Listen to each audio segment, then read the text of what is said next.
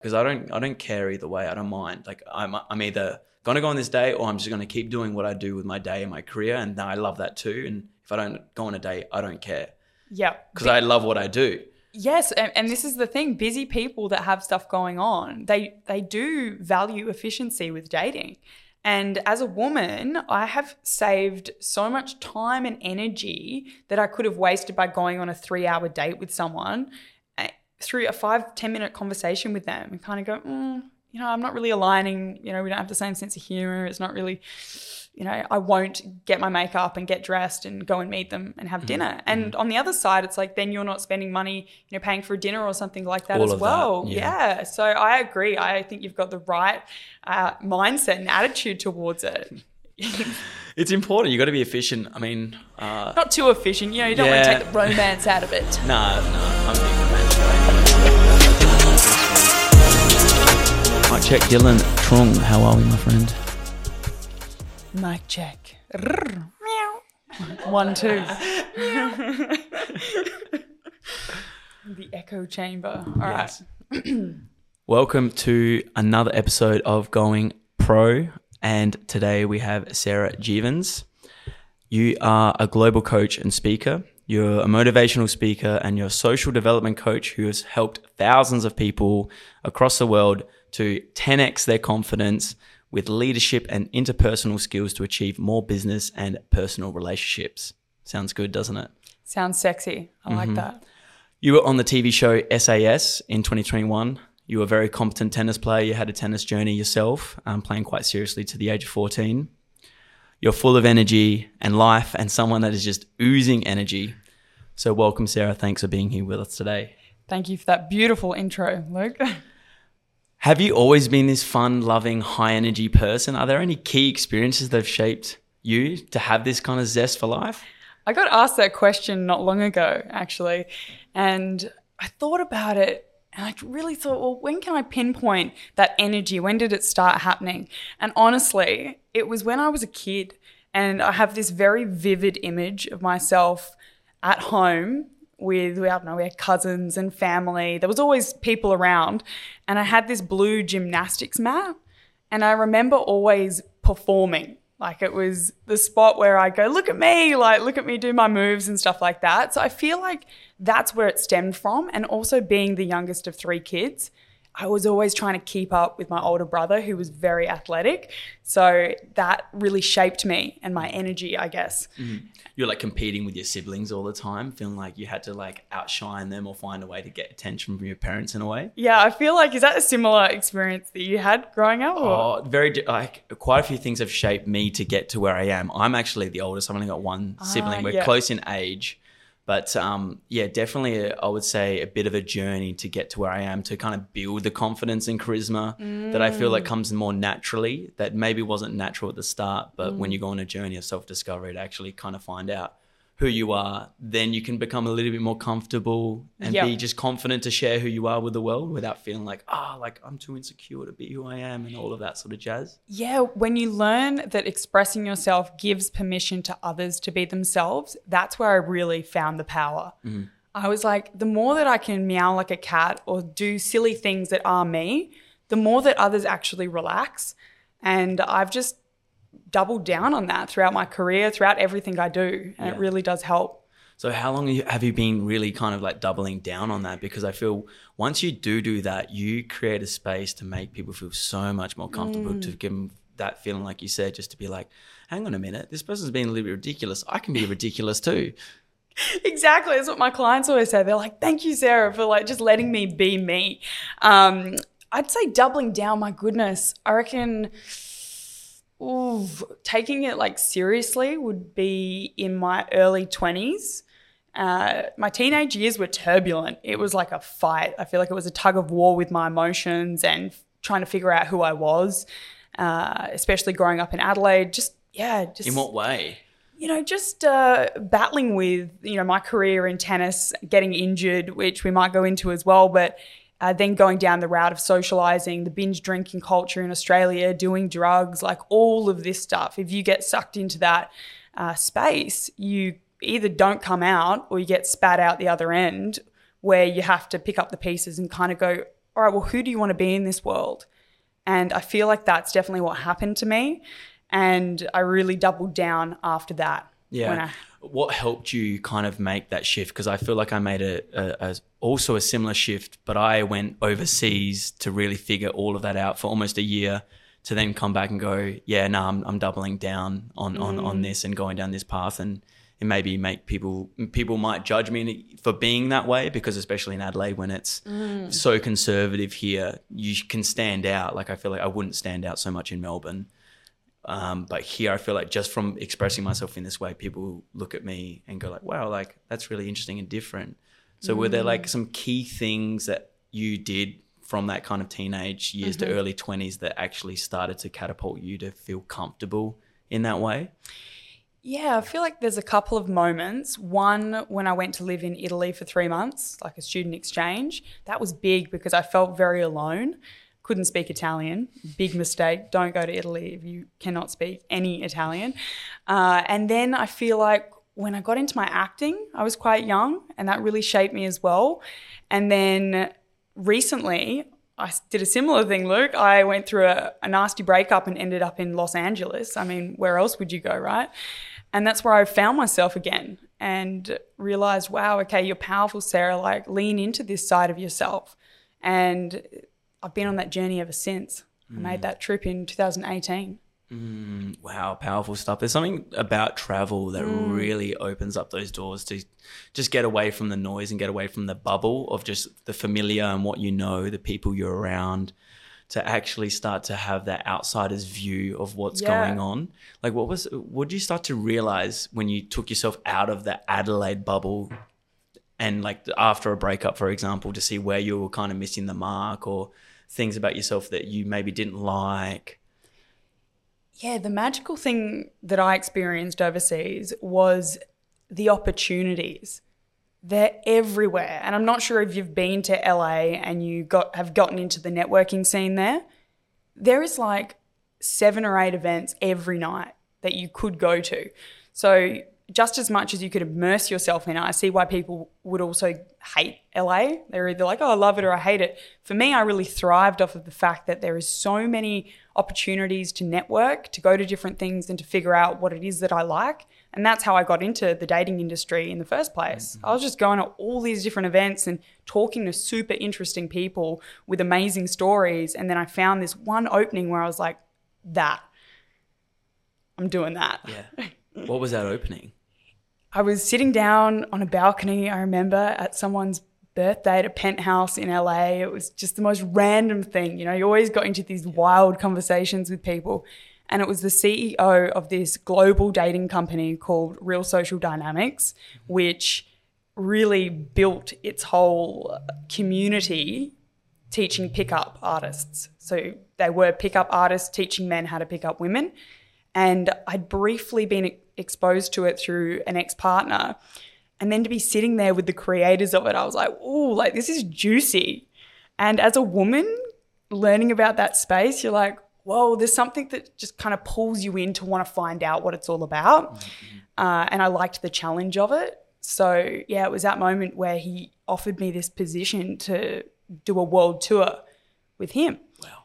And I was like, yeah, why not? 21 year old Sarah was like, yep, I got nothing else I'm doing. Let's do it. 21 years old and opportunities presenting themselves like that, just going for it. Yep. That would have been crazy times. Would have felt like a dream. It, it did. It does. Even just reflecting about it, I'm like, whoa. You know, I remember he showed me this Excel spreadsheet of the next two years of my life. And it was all mapped out, like every single city that I was going to fly to. And it was just Groundhog's Day. Like, it, mm-hmm, mm-hmm. it's pretty wild just looking at that That's spreadsheet. wild. Man, oh, there's a rabbit hole I want to dive into right now, Uh, but I'm going to hold my, I'm going to shackle myself back here just for a moment because yeah, we're we're going to get stuck into that because I really want to get into the whole dating game. Yep. I'm intrigued to pick your brains on that side of things. But before we do, I really want to tap into um, the acting side because you did say before you got into acting that shaped you Today's podcast sponsor is Electric Road Agency, who were formerly 4RT. Now, if you want a team of strategists, designers, producers, creators who drive stories to tell your advertising and marketing needs, these guys are the best in the business. They've been extremely influential for us at ATA. They've driven our media game forward to new levels that we never knew that were possible. And they've done it with countless brands, big, small, it doesn't matter what the size, they just love telling your story. So they specialize in health, wellness, fitness, tourism, construction, and they are just the best in the business in creating adaptive solutions to find how to tell your brand or how to discover your brand and tell that story. So, highly, highly, highly recommend these guys. And if you want to get in touch, please go on electricroad.au or search the Instagram handle Electric Road Agency and they will answer your email, your call, your DM, and they'll be in touch and they'll be able to tell your story very well. That shaped you. What age did you get into that and how did that start? And then how did things change for you once you did start getting into acting? I was 13 years old. I remember one of my dad's girlfriends actually got me into it she got me into modeling. I remember doing that and acting all at the same time. So went to Ann Peters, who's okay. I love. Yep. You know Ann Peters? I've heard of Ann Peters. Yes. what have you heard? Um, so she was my teacher for three years, and she definitely shapes you. I mean, you have lots of teachers when you work with her. However, Anne is a very unique personality. She's really tough on you. I've seen people cry and walk out of classes with her and never come back. And she's told me point blank that that was shit after I performed a scene. And that kind of tough love either breaks your belief or it strengthens strengthens you. And I really felt like that was the beginning of strengthening me and my courage and my belief in myself. And I still chat with her, you know, and I still do auditions and things like that. It's not my main thing, but going through those three years of intense training was so much more than just acting. And I've learned through networking and through running my own business that you know the, the skills to be able to not just perform or to be able to lean into different parts of yourself and utilize the power of emotions. Mm-hmm. That's really what acting gave me. And now I use that in all areas of my life. Like every day of my life I'm acting. For sure. I mean, I feel so many people would actually benefit from doing acting, and I feel like it should actually be taught in schools because we all wear masks. We all yep. wear masks and we're all kind of like shades of ourselves, but we're not actually aware of how we're actually putting those masks on. And if we can actually become aware and consciously act and perform in a way and do it consciously, that could be the game changer. And you can learn amazing tools from from acting that have actually like um, yeah, kind of help you in certain situations, social situations, kind of get what you want and mm-hmm. influence people, but not in a manipulative way, but also just a way that it's going to help you get to where you want to go, but then also help other people too. So, what sort of tools and what sort of things did you actually learn from these three years with Ann Peters? There's a lot. I could, I could really go down some serious rabbit holes. I do feel like the emotional diversity of how I can show up is something I took from the classes. Uh, what you were just touching on there just makes me think of developing social confidence. That's what it does, these tools. And I always recommend it to my clients is like, if you're not confident or comfortable making new friends or going out and socializing, especially in dating, mm. then go and do an improv class. So, what improv really allows you to do, and this is one of the tools that you learn, is to think on your feet, think quick, adapt to the moment and be able to not get frazzled and freeze, but actually have something you know on the tip of your tongue that you can add to the conversation uh, so you can feel comfortable and you don't like freeze or run away from the situation.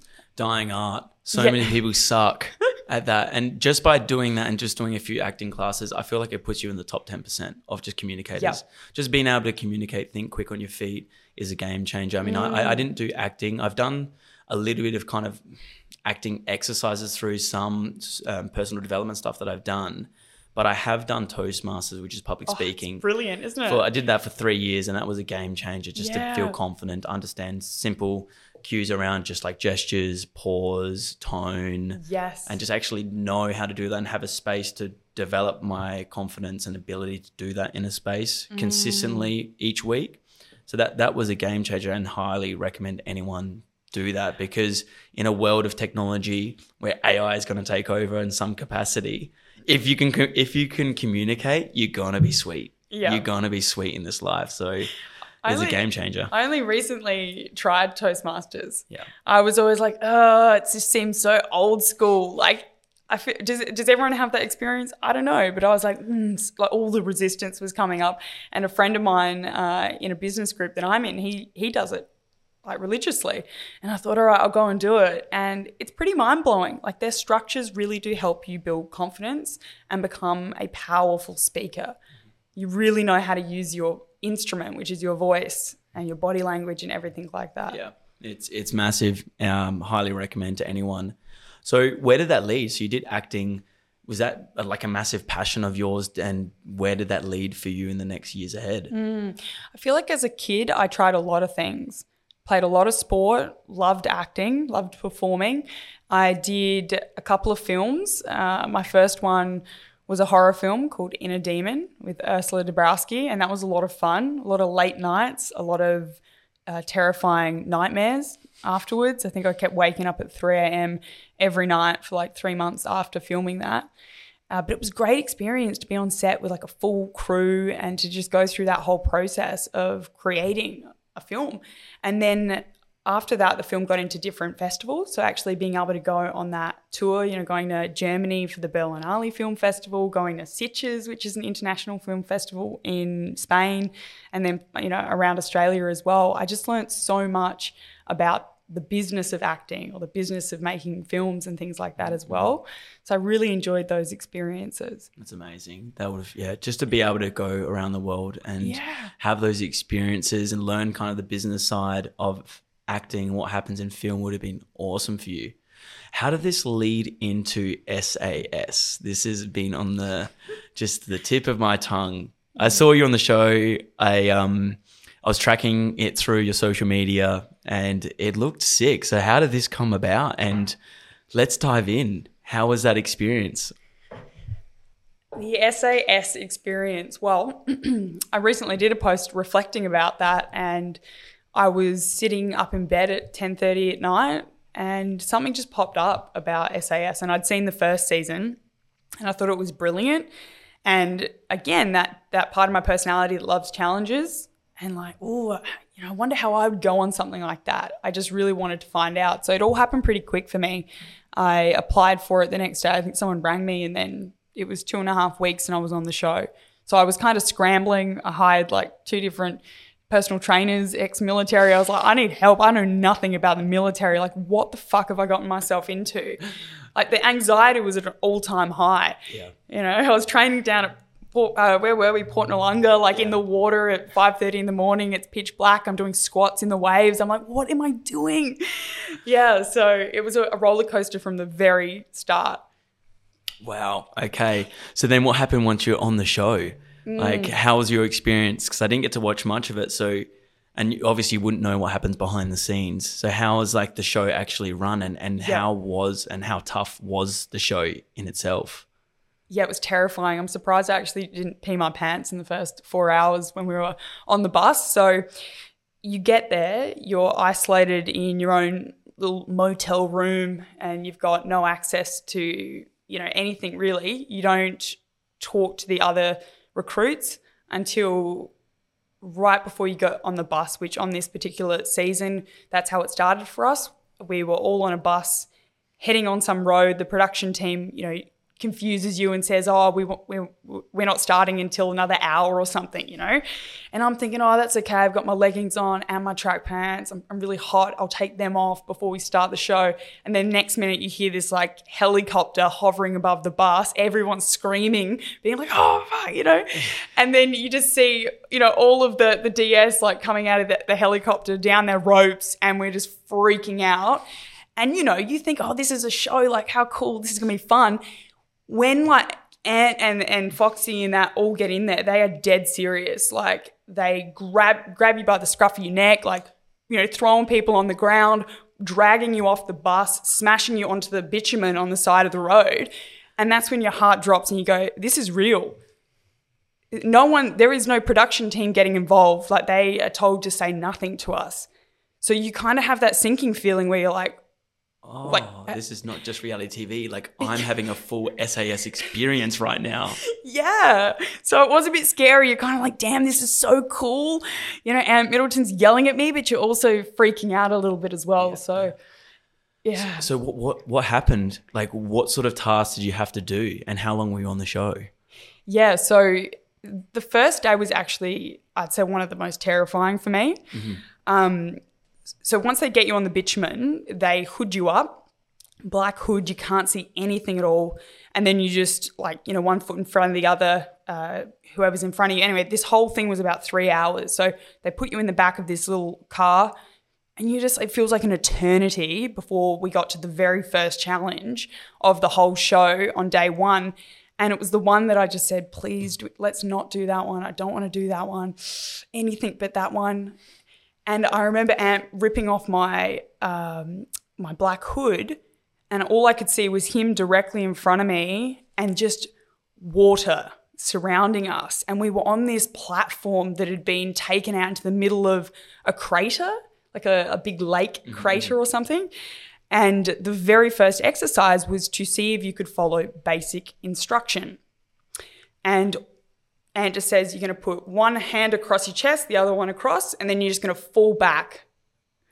Don't jump back, you just fall back like a board. Do not bend. And that was the most terrifying exercise from the show, to be honest with you. And you can't, like in my head, I'm like, I can't not do the first one. Everyone else has done it. I was like one of the last people to go. And um, you just got to trust at that moment. And it was about, I don't know, 15, 20 meters up and you just got to fall back, boom, and hit the water head first. Wow. So I don't know about you, as a kid, whether you had those holidays, we we would always go to Second Valley and jump off the jetty. Yeah. I remember standing up there for an hour or longer, being like, "Oh, I don't want to jump," and that was jumping forward, feet first. This is twenty meters up, going head first, backwards. So that was definitely the the scariest start, and probably one of the scariest exercises for me personally to Yeah. get through. Wow. So how long were you actually on the show? So I got all the way to the end. Yeah, I okay. actually I passed um, with another guy called James. Mm-hmm, He's a dancer, really cool guy. So yeah, there was four of us that made it through the course, and then there was two of us that were chosen by the, the DS to have officially passed the course. So you can get through it, but you may not pass. If that makes sense at the end. Mm-hmm, So I was in shock. I was like, "What the fuck?" Because I, thought on the day they trick you as well. Like this is the cool thing about the show every time you're doing a challenge, they tell you one thing, like here are the instructions, but really they're looking for something completely different. And that is what's so incredible about their coaching. And I call it coaching because as much as on TV they appear as like these scary DS that are yelling at you, to me, the experience is kind of like Tony Robbins, uh, Tony Robbins on steroids. Like a, it's like going there and actually physically going through all of these challenges, and then learning afterwards. That wasn't a race. That was to see whether you could stay calm and collected to get through it to survive. Because in the real SAS, what are you going to do? Race your buddy across a canyon? You know, I just remember that one exercise we had to get across, and it's like, hey, Sarah, you're against Luke or something. You've got to beat him across. And in my head, I'm like, yeah, okay, but if I rush, I might fall off. And mm. lots of recruits did. So I didn't win that, but I made it across and didn't die. So that's in their eyes, it's like, cool, they she stayed Yeah. level headed. Level headed to actually understand the magnitude of that situation Yeah. and weigh multiple things up and to actually make a clear decision Mm. on what you need to do. And that's the show. They're looking for a thinking soldier. They're not looking for the strongest soldier. They're looking for someone who can think. And that's what I really took away from it was okay, it's not just about your strengths and weaknesses, it's about how you adapt. And then it's also about teamwork was the other huge lesson I took from that too. Yeah, well, you're nothing if you if you can't work with others. You can be Mm. as strong as, as you as you want by yourself, but if you can't actually apply that and work with other people, then it really doesn't mean anything. Yep. Yeah. So what what what came up for you mentally? Like in that experience, it sounds horrific and challenging. You would have had. I mean, I know just from pushing myself recently in some real physical feats, like the mental things that come up that you just those screaming thoughts of stop and this and all all the thoughts and and things that come up, I can imagine it would have been full on for you. So what sort of things were coming up for you mentally while going through that sort of experience? The self doubt was brutal. The the thoughts every as every day went on, you'd think, when am I going to pull out? Like, when's that moment going to be for me where I just go, no, nah, I can't keep going? And you have multiple thoughts like that. Well, I definitely did, and yeah, the, the doubt or do you know, do I deserve to be here? You start to have all of these stories come up to the surface. And I remember one night we were being beasted, and what's beasted? Sorry, beast.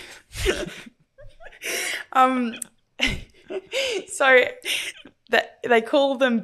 Are they called beastings? Yeah, they are. Um, they would pretty much take you to the parade square where you're supposed to line up. So it's pretty much just a square where that you know the DS are on a platform yelling at you, um, and you've got to do really brutal workouts that have no end to them. Okay. Yeah, so that you just keep getting beaten and beaten, and there's like no end. And sometimes it'll be 1 a.m. in the morning, and they just pull you out of bed and, and down you go to do some brutal exercise that may never end. And again, I think it was day one, there was one of the worst. And that was the initial day, like you, you dragging yourself around this square with all of these tiny slated, like edged rocks. I don't even know how to describe them, but they were like just serrating everybody's elbows. You know, you like all bloody by the end of it, and you're like, this is like, how much of this can we take? Mm.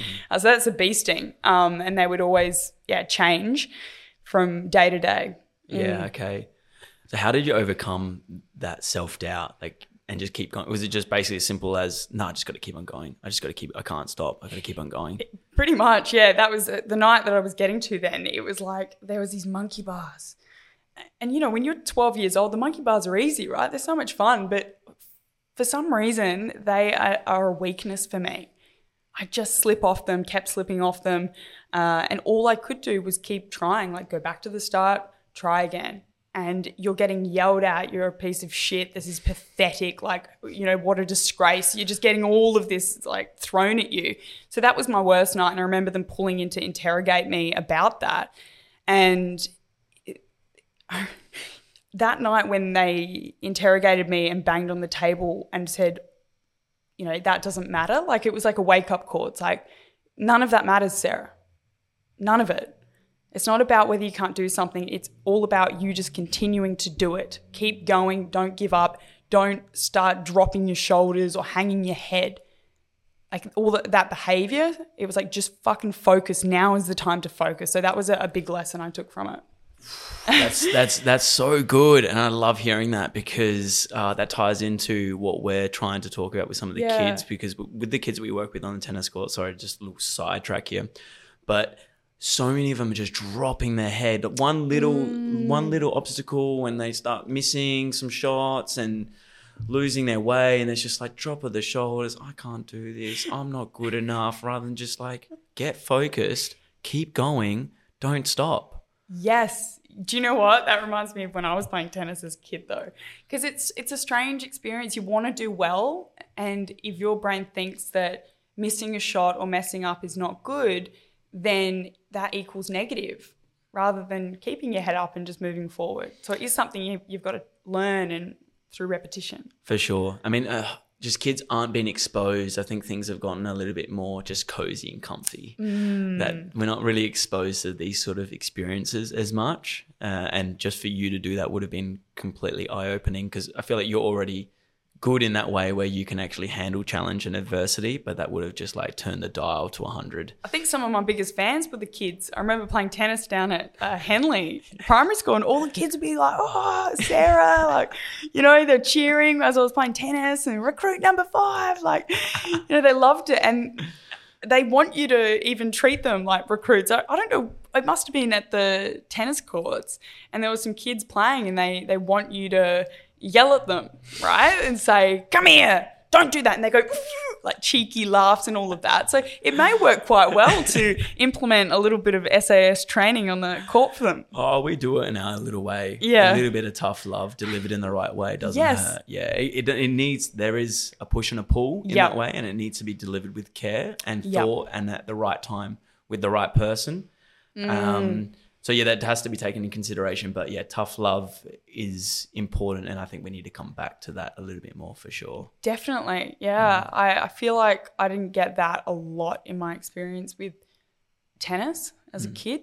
And yeah, so exactly what you said, it needs to be done in the right way, coming from a place of love, which I feel like all the guys on SAS do extremely well. Yeah, awesome. So post that show, so after the show, what you would have had some time to reflect. What did you really learn? How did you change as a person from an experience like that? the biggest shift is that even when you feel like crap and you start doubting yourself, is just to remind yourself that one, you got through that. And it's a pretty big milestone. I honestly, like I'll remember that for my entire life to have gone through that. So it gives you a sense of strength to go, just to keep going. That's the courage. Like, Sarah, you did that. You fell backwards. You jumped out of helicopters. You got absolutely beaten down and you still kept going. So I mm. feel like I'm a lot more resilient after going through that show. Game changer. Things don't faze you as much, I'm guessing now. Just like something happened, you're like, eh, whatever. Like I jumped off of an airplane. Like I fell back 20 meters with, with with my head like into some water. Like, what's this? It's not even a deal. Like, yeah, No worries exactly. at all. Yeah. Yeah, I think that's yeah, that's a game changer for you to actually feel like the little things aren't so little, or they're not. You don't don't get fazed by them so much anymore. Yeah, I think I'm far more interested now in the emotional side of things because regardless of being a resilient person, you're still human.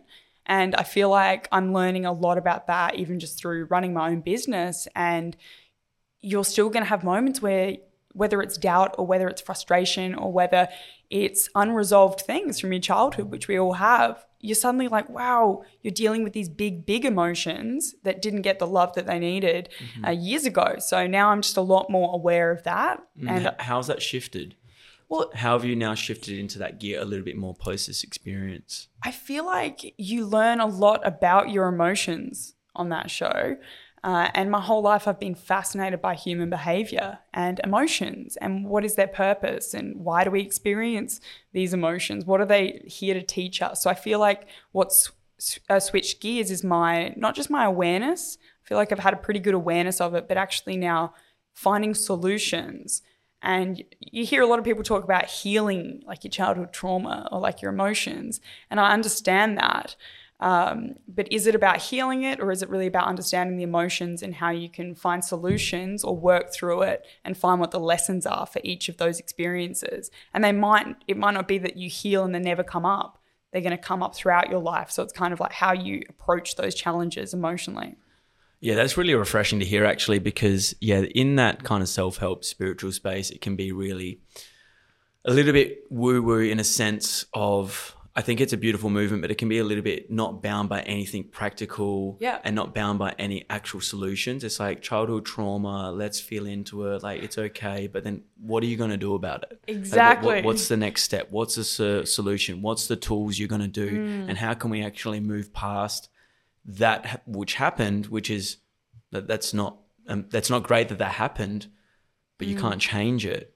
So how do you maybe reprogram it, perspective shift on it, tell a different story around it, and actually move on in the world and not be crippled by it for the rest of your life? So what sort of things do you help people with? So I want, I want to tie back into and get really stuck into what you do as, as a coach in the dating game. So for you, how did you get into the space and what sort of things do you help people with in everything we've just touched on? Yeah, juicy topic. So, as I said before, uh, the invitation to do a world tour with the old company I work for, that's how I got into it. So, I didn't, you know, I didn't get the training, let's just say. If, if, if anything, it was kind of like SAS, right? I had two weeks of training uh, in LA. I did my first event there with the crew. And then I was sent on a plane back to Australia with my camera, all my gear, everything like that. And then everything started from that point. So I ran my first event in Brisbane. Then I went to Sydney. Then I went to Melbourne. Then I went to Perth. Then I went over to Europe, all Just- around just like that. Europe. Just like that. Just like that.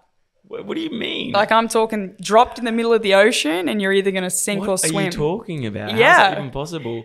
So I know. I'm how- like, are these you- guys crazy? They're just sending like some random chick they just met and they're putting all this trust in her to go and run these events. It Mm. was wild. So what were you teaching, and how was it at that early point when you really didn't know much about anything at that point in this game? I was scared shitless. You're in a room full of horny guys. Like, no way. and you're the only girl. You're like, geez, this could end really badly or really great.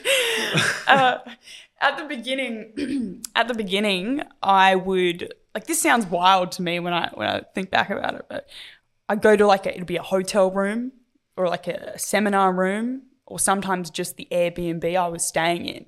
Like there were times, yeah, where I'd have like 50 men all up, you know, from different 15 years old to like over 50, all crammed into this tiny little room. Like the one we're in here, I remember in Sweden, I had like a room like this and I'm trying to cram all these guys in to listen to me talk for four hours and then sell them on a package to come out to the streets and bars and clubs to approach women over the next two days. Okay, wow. Yeah, so that was it didn't start that way. At the beginning I had a projector, big projector in my big backpack that I traveled around with, and I'd I'd project it onto the wall and I would really use the authority of the other coaches to build I guess the respect with the respect with the guys because they put a lot of these coaches on like rock star level. Like these guys are like the pickup artists, you know, that they're the best of the best in the world.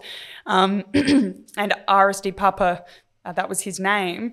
He was yeah one of the I guess OGs of this community. So I would project him up on the wall and he'd do like his presentation for an hour or so, and then I would just jump in and and Ah, talk. okay, I and see. yeah, Yeah, and yeah. so eventually, uh, he said to me, Sarah, you can just do it by yourself. Yeah. so you had kind of like informal training and had like him as a guide without him being there that you can kind of like piggyback off. Yeah, yeah. I was really, really grateful. I feel like he's one of the best mentors I've ever had. In Mm. I don't know whether he realized that or not, like if he was consciously or unconsciously training me, uh, but it definitely had a, a really great effect on my confidence, Mm. being able to get in front of groups of strangers and not just talk to them about dating and relationships, but sell them. Like Yeah. selling from stage is a whole art form in and in and of itself. And I again didn't really get any training except for watching other people do it or watching him do it. Yeah, there's nothing like just being thrown in the deep end like that just to learn. I love it. Sink or swim. Some people thrive on it. Yeah. Yeah. Yeah, as you get to a certain age, though, you go, oh, I think I need things a little bit more structured. Yeah. But when you're young, it's just absolutely, let's just go all in. Let's let's just see how I go, and and you you back yourself. But yeah, I think people like yourself, it's just you know that you're going to be sweet if you get thrown into situations and you're adaptable enough just to kind of find a way, which is which is important. What sort of things were you actually teaching? Was it was it purely like at the pickup game around at, at that point before it started evolving into the business and you being like a dating coach that you are now? Yeah, definitely. I felt like I was wanting to gain respect as a woman in their space. And it you know, it's pretty it's a pretty powerful community. Like a lot of men when they're coming of age and they're suddenly looking at women and like, "Oh, hmm, I might be interested in them." There really isn't anywhere to go for them to learn these skills. And that's what this community, a global community, provided for men was a safe place where they could learn from other men how to build confidence with women. Huge. Like, just, you know, you can see how it just took off. And at the beginning, it was all these like Reddit forums and things like that. It was very like on the sly. So for me, my approach was I've got to teach them what they're already really interested in they're in this room because they've been, you know, drawn in by what they're already coaching and what they're teaching. So at the beginning, I was definitely like guns blazing with their techniques. Some of them a little more manipulating than others, Yeah. if I'm being completely honest. Yeah, so I mean, I don't know heaps about the pickup culture. I know a little bit about it. Yeah. It gets a bit of a bad rap mm. As a like real, a bit sleazy, a bit manipulative, m- like you said. But how would you describe what the pickup culture actually is, and and, and what's the what's I guess like the the the nice or the good things about the pickup culture that maybe people don't really realize? Yeah, I feel like there's a lot more good than there is bad. Whereas when you're on the outside, it seems the opposite. It seems like, oh, look at these manipulative men that are like tricking women into sleeping with them. Uh, so, as a woman that went behind the scenes, I saw some things that I probably didn't agree with completely, like filming people without them knowing, uh, which was called infield footage. And it was a way for guys to learn through watching their coaches or their fellow teammates go out and execute something like physically escalating and, and making out with a girl, and then they can watch it back to see that it's real. Um, Why? Because a lot of them don't. They're like, oh, you can't really do that. Show us. Like they, they want to see the. I need proof. I need proof. Yeah. um. So that was that sort of stuff. I felt a bit icky about. Yeah. And when a woman looks at you and goes, "Why are you filming?" and you don't know what to say, it's a really. it's a really uncomfortable experience. And in the early days, like there was an event I ran in San Diego, and because I knew the value of the infield footage, uh, there was a moment where one of my students reenacted that scene from Dirty Dancing. You know, the Patrick, yeah, Yeah, like yeah. a girl runs up and he lifts her up. And I was like, damn, that's good. And then, like, she comes down and they have this romantic kiss. And so I, like, called my camera dude and I was like, you got to come back to this bar. You got to come back to the bar. We need to recreate this whole thing that just played out because it was ridiculous. So then I've gotten my camera guy to come back. I've gotten this student to reenact what he just did with that girl and just to get it on infield footage. I was like, why? Like looking back, I'm like, what the hell is my life? Why am I doing this? Like, why is it I've got to get it on film? Yeah. Um, so when we removed that, it was such a relief because it caused a lot of pressure for me. Mm-hmm. And uh, I've got to like get these moments, three way makeouts. And I'm like, oh, this is like cringeworthy. Because the biggest realization was this is not, this will not help these men in the Yeah. long run. Awesome, you had a wild weekend with Sarah, you made out with some people. Now go back to your day to day life and recreate this. And so the good about this industry is the fact that the things that are really stopping guys from having success with women are a lot deeper and more to do with themselves than going out and having a great night randomly. It's it's like when you can really face those inner demons, bring them to the surface, acknowledge them, let them go, and then go out, you know, socializing, meeting people and really acting from your authentic self, you always get more success. That's what women really find attractive. So as I, I continued on this this journey doing these shows, my seminars started to get more and more intense emotionally. It was like four day seminars where we'd be bringing up all these emotions. And again, upon reflection, probably wasn't qualified to be doing that, to be honest with you. And again, I'm like, I can own that now. I was young, but I just saw logically that this is what these guys needed. And so I just started to inter- uh, integrate that into the workshops. Like, let's do this first, then we'll go have the fun and go out. Yeah, no, I respect the fact that you're honest about that. But at the time, sometimes you just got to go in, and if you see a gap or see that there's something missing, and you feel like "Oh, I need to do something, then mm. sometimes you just got to do it. These are great things are, are built. Like mm. inventions are created that they didn't exist before, and people had this idea, and then they just just went for it. Not going to wait for some like magical thing to like, oh, now I got now I got four pieces of paper on the wall, and now I'm qualified to tell people that I can do this and you can do that. Yeah. So like I, I hear you. Um and yeah, it is important to actually be qualified Yep. and learn and find the right timing of when to integrate and when to teach people things. But sometimes you just got to go. And if you saw that hole in in that that's what that space needed, then that actually would have been really beneficial. And I'm sure you would have had massive breakthrough experiences with some of these guys. It's like incredible. You, you actually, yeah, you've got no idea. And again, now knowing what I know now, uh, I always recommend clients either have a therapist or somebody who is like trained in those areas to safely take them through because it's not a magic pill. It's not going to happen in an exercise over over one or two nights, right? Um, but what I really noticed is these men reclaiming themselves. It was just spine tingling some of the things that would happen in the seminar room like the tears of the these men that have been through some really tough times. Like I remember one client so vividly just breaking down in front of an entire room full of men and sharing about what it was like growing up in Syria, hearing bombs going off and like having your friends, you know, show up dead on on this Facebook group. Like it was spine tingling. Like to be a part of somebody finally speaking out on something like that.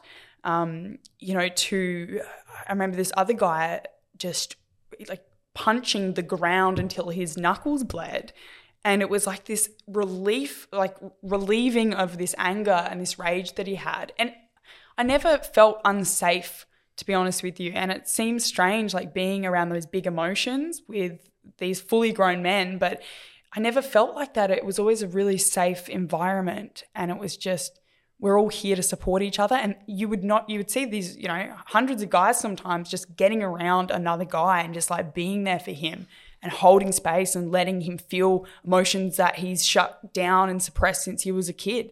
So that was really the magic that I was like, ooh, mm. Powerful. That would have been epic. Yeah. Yeah, and just to just hear some of those stories, because um, I think we often forget that we are we are a lot more similar than what we are different, and people are going through their own struggles and battles in so many different ways, and you just don't know what people experience. It just to be able to hold space for someone to let that all out Yep. and be part of their journey of healing is um is really special and the fact that you didn't feel daunted by that or didn't feel unsafe is a sign that you're in the right space doing your life's work really Yeah. so from those experiences i'm guessing it would have really then mm, transitioned you into your own dating business that is centered around having an, these sort of experiences and helping clients one-on-one so how did you transition from these sort of seminars into doing your own thing with everything that you'd learned up until that point Yeah, it was really scary if I'm being honest again.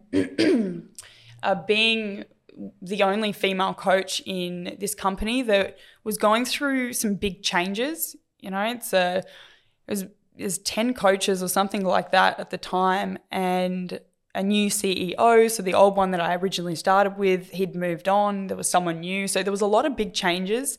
And I remember sitting down having a meeting with all the execs, and they were like paving out my future in the company. And I remember really tuning into my gut and being like, I don't see myself doing what they're telling me right now. I don't see that future here.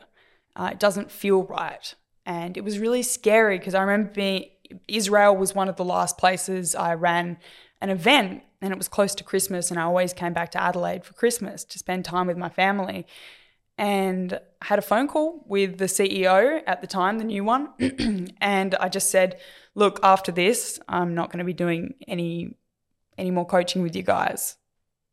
And it was terrifying. it, was, it was just like, is there anything we can do or say to change that? And I remember taking a breath and I was like, no. And it was, I just read that book. Um, what's it called? Never Split the Difference.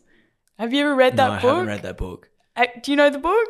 Yeah, it's um oh I've forgotten the author's name. He's ex FBI and he would do all of the negotiations Okay, yeah, for yeah. Uh, hostage negotiations. Wow. Yep. Yep. And I just remember be silent, Sarah, in certain moments. So that really helped me get through that decision making to leave the company. And it wasn't like the best experience leaving. It was kind of like a bad breakup, which surprised me because, you know, I've been working with these gurus in dating and relationships and being able to have a, a good separation is an important skill just as much as getting into relationships. So I thought it was quite interesting just looking back being like, you know, they really struggled to have a healthy separation because they'd had some pretty bad experiences in the past with other people leaving the company. Yeah, not practicing what they preach, unfortunately. Mm. um, so going back into the dating game, what do you observe with men? What is the most common, or what are common things that you see a lot of guys struggling with? Yeah, so I've chosen to niche down and focus on a certain area because of what I've noticed with what most guys struggle with. And if we take an avatar that often gets friend zoned, which is a classic uh, common thing that happens for a lot of guys is they don't know how to get out of the friend zone or they always get stuck and get put in that box of I mean, you're a great guy, but uh, like I don't see you in a romantic way. It's the most heart wrenching thing for you to hear from like your female friends. You're like, great. That's awesome. Thanks. I know exactly what you're talking Yeah. about. That used to be me back in the day. I was the friend zone nice guy, and I had to weasel my way out of that friend zone, but found a way. Ah, what was your way, Luke? Or just authenticity and being really Mm. confident and comfortable with yourself and actually just asking the question like putting yourself out there and just trying to you go. close and just what's the worst that can happen like Yeah. the- uh, i'm getting friend zoned anyway so you just try to close the door make the next move Yeah. and it either works or it doesn't work and then you move on The fear is sometimes too much for a lot of guys. Just the thought of being rejected. And again, that links to a lot more than just externally someone rejecting you. What is that really tied to? So I love that answer though, just being authentic, building up the confidence and the courage really to just ask. Because one of the biggest problems that I noticed is most men just do not clearly let a woman know what their intentions are. It's so simple, but it's really hard when you practice it. And that's why a big part of what I do is provide safe uh, safe spaces for men to practice that kind of behavior and the communication of flirting. Mm. yeah let's break that down a little bit more because a lot of people struggle with that so how do you actually do that Yeah, so when I was traveling, I would do live role plays. And again, this is where I really could pull from my acting background and recreate these experiences so guys could approach me, you know, in the seminar room in front of their peers. And then their peers can give them feedback and go, you know, hey man, like I'm just noticing, you know, you're coming from behind that, that comes across a bit scary or whatever. you know, like just little things like that. it's all those details that yeah, add up yeah yeah. Um, the subconscious language Exactly. And so the way that I implement that in my business now is by having a team of incredible women who are passionate about you know human behavior and just wanting to help men and also learn themselves. And they are part of my dream girls team so my clients will book dates with them. And so they sim it's, it's like a simulated first date virtually so you got Interesting. Yeah, that's you got- cool. That's a cool is. idea. It's, it's really it's it's really amazing. I've seen like the best results because what's cool about it, kind of like let's say in sales, if you wanted to practice your sales calls, you would record them and show your mentor Mm-hmm. and go, hey, like what am I doing right? What am I doing wrong? How can I improve this? Like everyone's just I've got all these money objections, or they say, oh, not right now. It's the same with dating in a way because now we can watch the tape back and go, well, you didn't flirt with her at all. Like, how would she know that you're even interested in her? And they, my clients always have these mind blowing breakthroughs, and they're like, "Whoa, Sarah, I had no idea I was doing that. I had no idea that that, like, when I tried to pay her a compliment, that's how it came out. So now they're, they're re- really not just raising their awareness, but they're getting control back of how they want to lead, how they want to communicate on their dates. and now being recorded in Mm. a safe and healthy way rather than being in the bushes. Everyone is aware and gives full consent for the recording. You know, Very good. Very good. how would you go with a with a virtual date like that, Luke?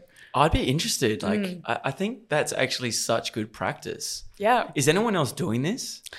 Well, I used to do sales for another company and they had, you know, the industry calls them mock dates.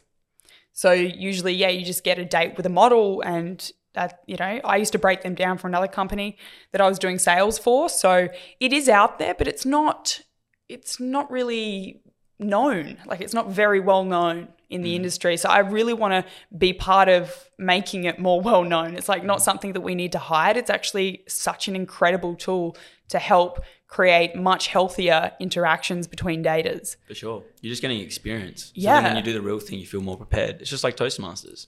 Yep, exactly. Yeah, that's awesome. Okay, so how do you help guys flirt? Like, what sort Mm. of things do you actually? Is it just like simple looks, touches, like I don't know, like kind of brushing the shoulder? Lay it on us. brushing the shoulder. Mm, no. um, so the biggest one for like, there's so many ways you can flirt.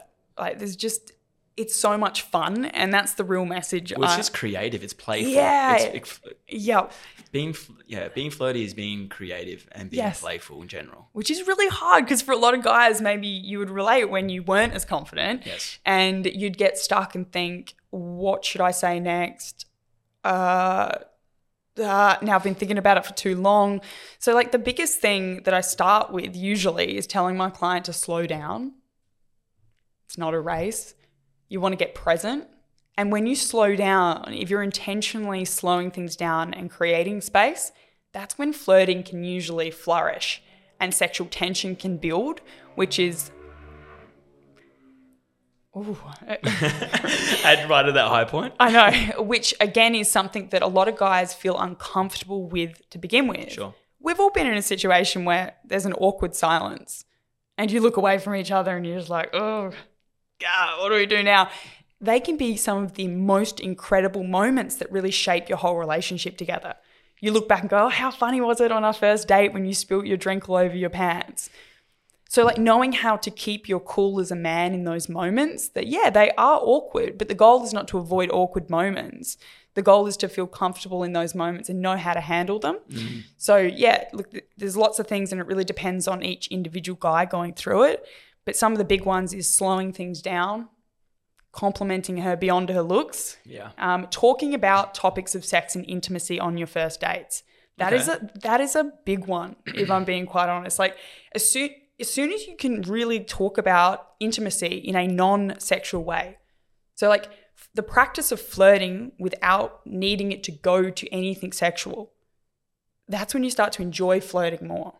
And women are really quite good at that. Usually, we love to flirt and not really expect something. Comes out a lot more natural generally. Yeah, whereas a guy's like, well, she's flirting with me. That must mean that she wants to go home with me. It's like, no, no, no, no. Exactly. Yeah. Yeah, spot on. That's a game changer. That's Yeah. sick. So what sort of transformations have you seen?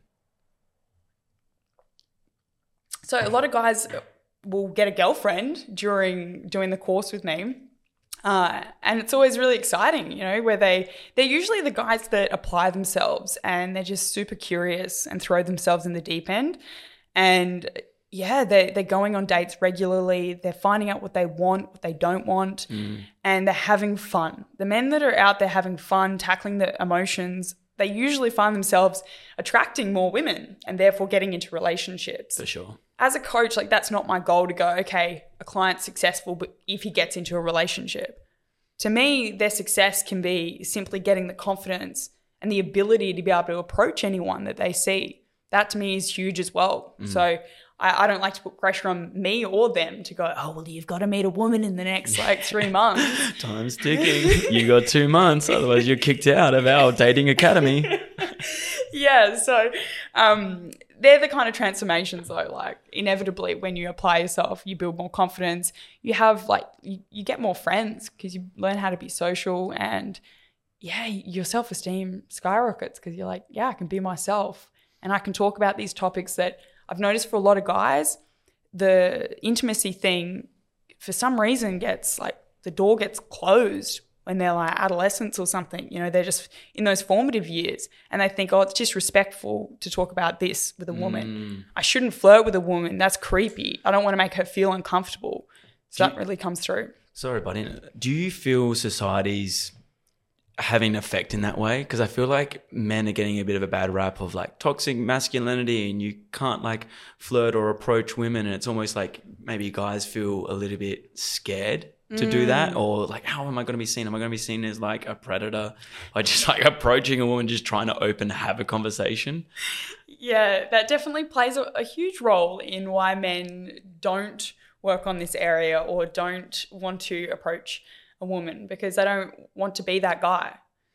The thing I always say is like you'll never be that guy if you've got really good intentions. Of course. If you've got bad intentions, okay, yeah, you probably are a predator and you're being creepy. Like, don't do that. But if you reset or reframe like the intention and you're, you know, you're going to make that person's night, or you're just here and you want to meet new people, it comes from a completely different energy.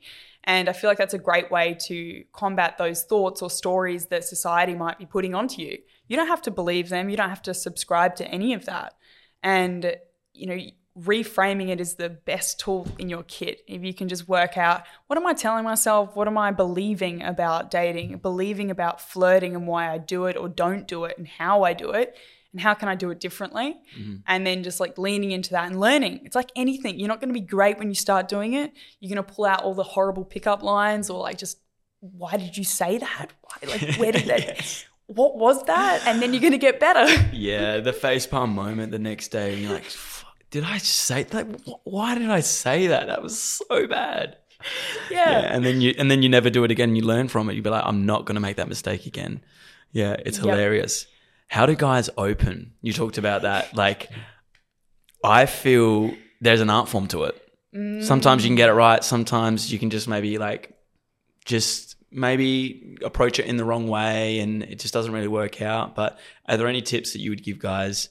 To just opening a conversation or approaching someone. Yeah, just to get it going. Yeah, look, I feel like using your environment will really help you. It won't feel as daunting because it's just something that you're both experiencing. So you could be in the same bar or the same cafe or something like that, and they're having a coffee, and it just makes logical sense to say, "Oh, like that looks good. What is it?" Mm-hmm. And so, yeah, it's not it's not showy and it's not a pickup line per se, uh, but it's just simple, it's authentic, it's direct, it makes sense. So I feel like it's a way to calm your nervous system as a guy and don't you don't have to perform like a peacock. Like it's okay. Yeah. You don't need to show your feathers and like have them glisten in the sun to open a conversation to start something with someone. Uh, so I like to strip it all back and keep it really simple mm-hmm. and remove all of that pressure. Uh, when you feel good, it's a lot easier. So I also say to the guys, get yourself into a great state physiologically and psychologically before you walk out the front door. Mm-hmm. Spot on. Like, I know it sounds corny, but I used to do this every time we would start a boot camp, which, which is what these events were called boot camps when we would go out to the streets. Just high five 20 people on your way to the venue. Like, it sounds ridiculous, but it just gets you into your body and out of your head. Like, who cares? Like, stop taking life too seriously. Then what happens is you start to feel better and you start to give less shits and you just walk up to people. I think one of the biggest mistakes guys make is they put a woman on a pedestal, like a gorgeous woman that they just look at like, oh my goodness, she's an angel. It's like she's not human. She's just like you and me. She's just the same. So, you know, bringing it back to planet Earth and actually going, do you know what?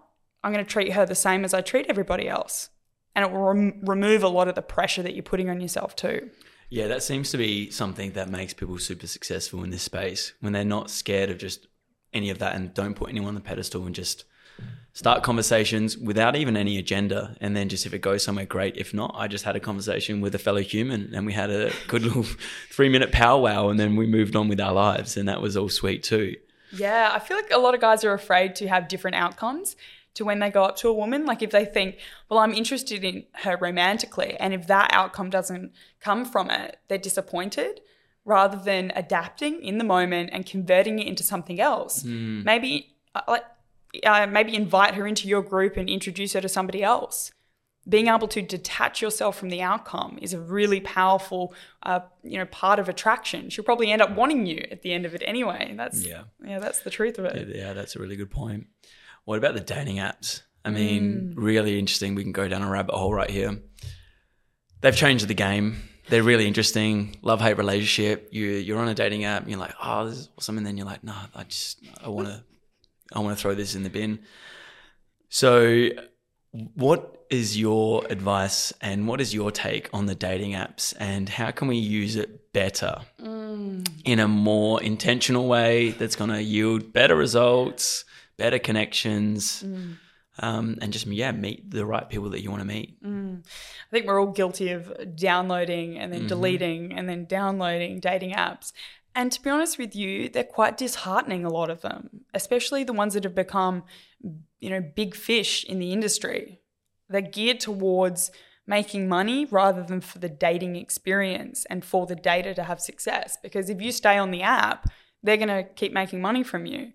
You know, I, I, get that that's like a big call, but even being a dating coach, I really don't like dating apps. Mm. I think they they give you a very false understanding of what's even out there as well.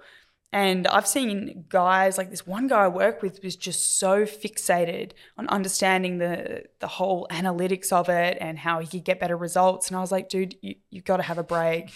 Like, delete the Excel spreadsheet on this. like, I'm telling you, this is not healthy because you, yeah. you're never going to beat the gambling machine. It's just not going to work. Yeah. Not in that way, at least. And so I'm actually working on a, a project at the moment called Date with Us, which okay.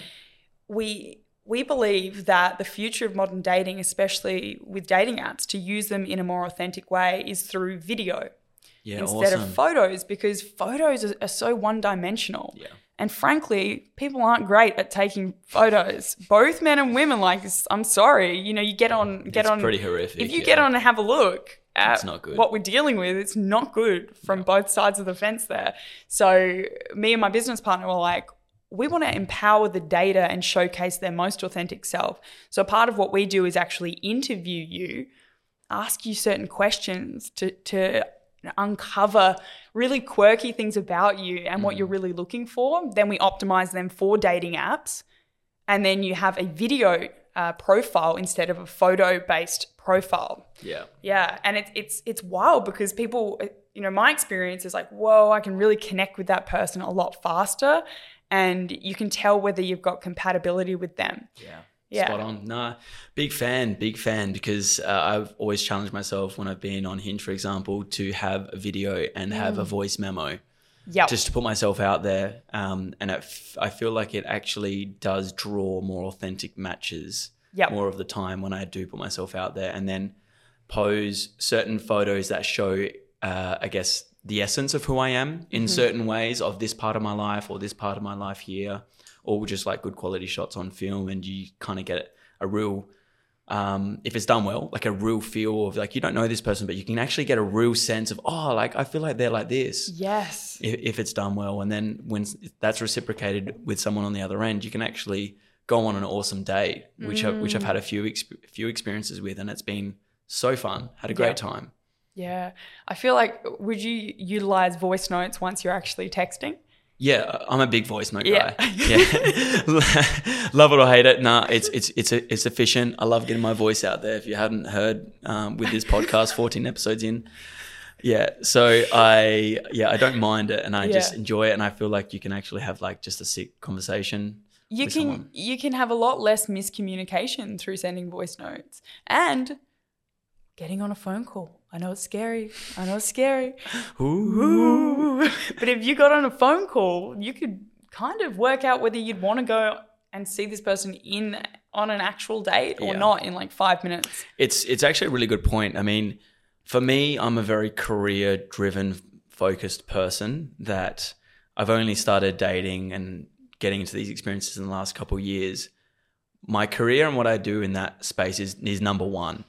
So I don't give too much time to other things. If I want to date, I want to do it efficiently. So I want to find out whether it's going to be a waste of my time or, or not. So I'll just throw out just stuff about myself just as a little test. Yeah. See, are they going to bite on that or um, are they just going to leave? If I, if I just like try to chuck in a little phone call, are they mm. going to squirm or are they going to like actually go for it? And, and, and then I'll know straight away because I don't, I don't care either way. I don't mind. Like I'm, I'm either going to go on this day or I'm just going to keep doing what I do with my day and my career. And I love that too. And if I don't go on a date, I don't care.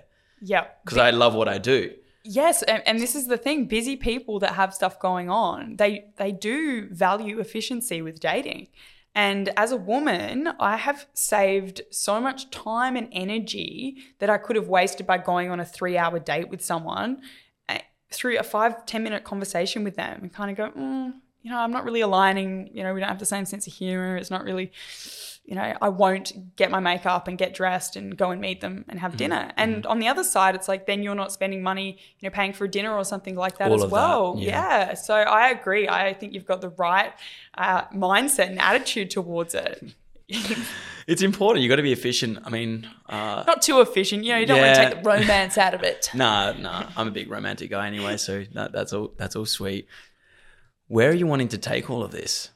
I mean, you, you spoke about just creating this new this new app, new way of dating, but are you fully invested in this space? Where are you wanting to go with it?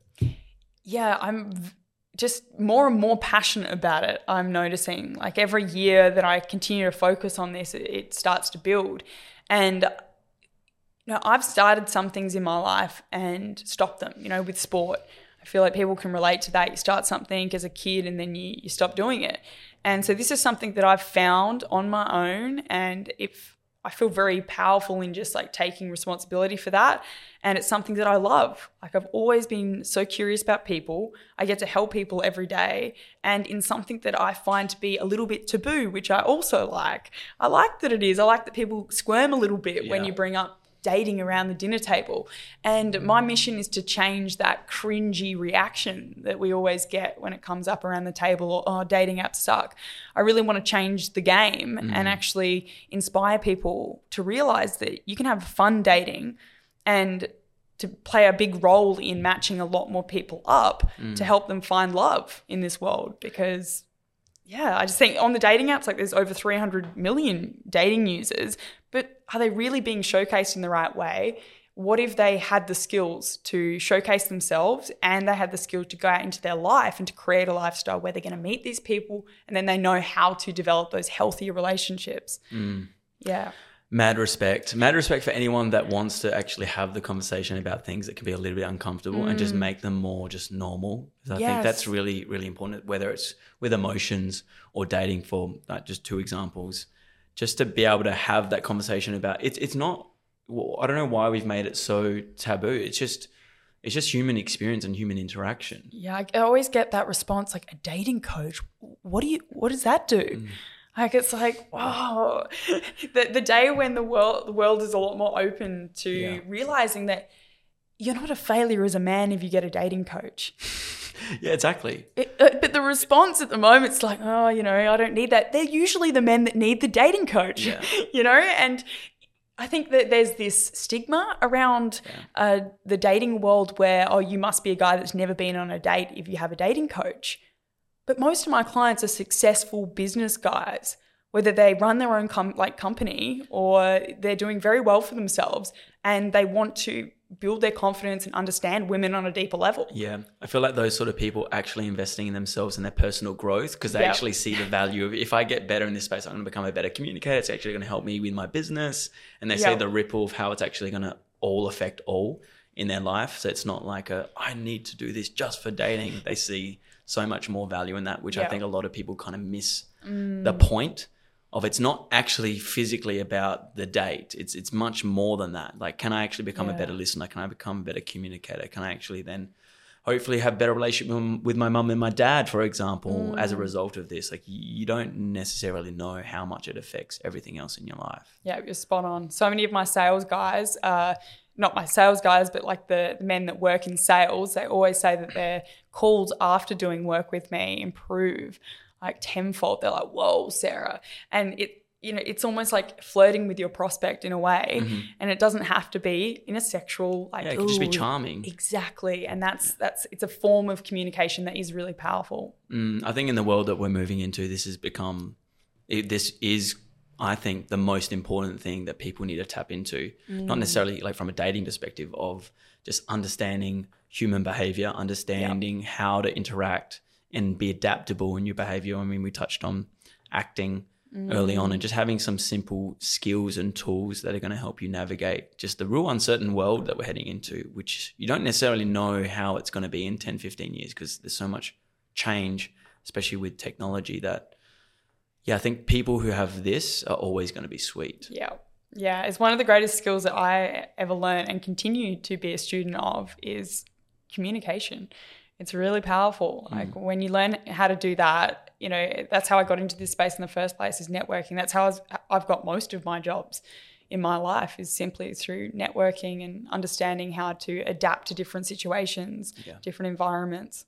It makes life a bit more playful and like a game. Like every single day you get excited by like, can I have a really cool conversation with some random person? Yeah. Just at the shop ordering coffee. Can I actually turn this into something not because I want to date this person, but just because just because. Like Well, let's let's mean, play the game a little bit. even the way that you and I met, like Yes. it was totally random, you know. But again, it requires people to be open to having a chat and yeah, to allow other people into their world instead of closing them out, you know?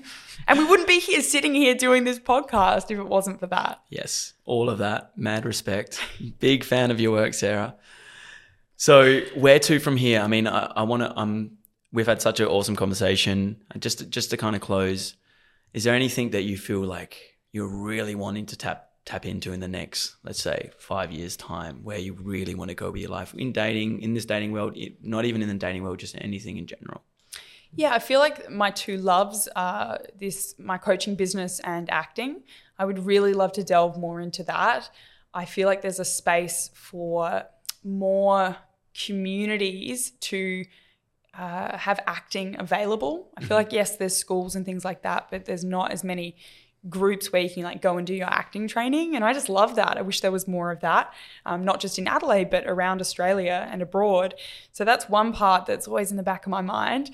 And then the main thing for me is building my company and expanding it getting assistant coaches and more uh, women on the team and men on the team and be able to service you know both men and women uh, I think that would be a real dream and to get back on tour in a different way. So, my own version of what I did when I started, but coming from Sarah and like her power and how she wants to do it. Amazing. For anyone that's listening that is going like, oh, I, I like what Sarah's about and I want to maybe tap into this dating world, what's the best place to get connected with you? Slide into my DMs on Instagram at Sa- uh, Dating with Sarah Official. Um, I, I've got my other one as well at Sarah Jeavons, but that's my coaching one. So that's probably the best way to Yeah, get in contact with me. Awesome. So good. Such a fun conversation. Really glad we did this. And um, yeah, appreciate your work. I feel like you're adding so much value to the world. So thank you so much. Thank you. Thanks for having me on.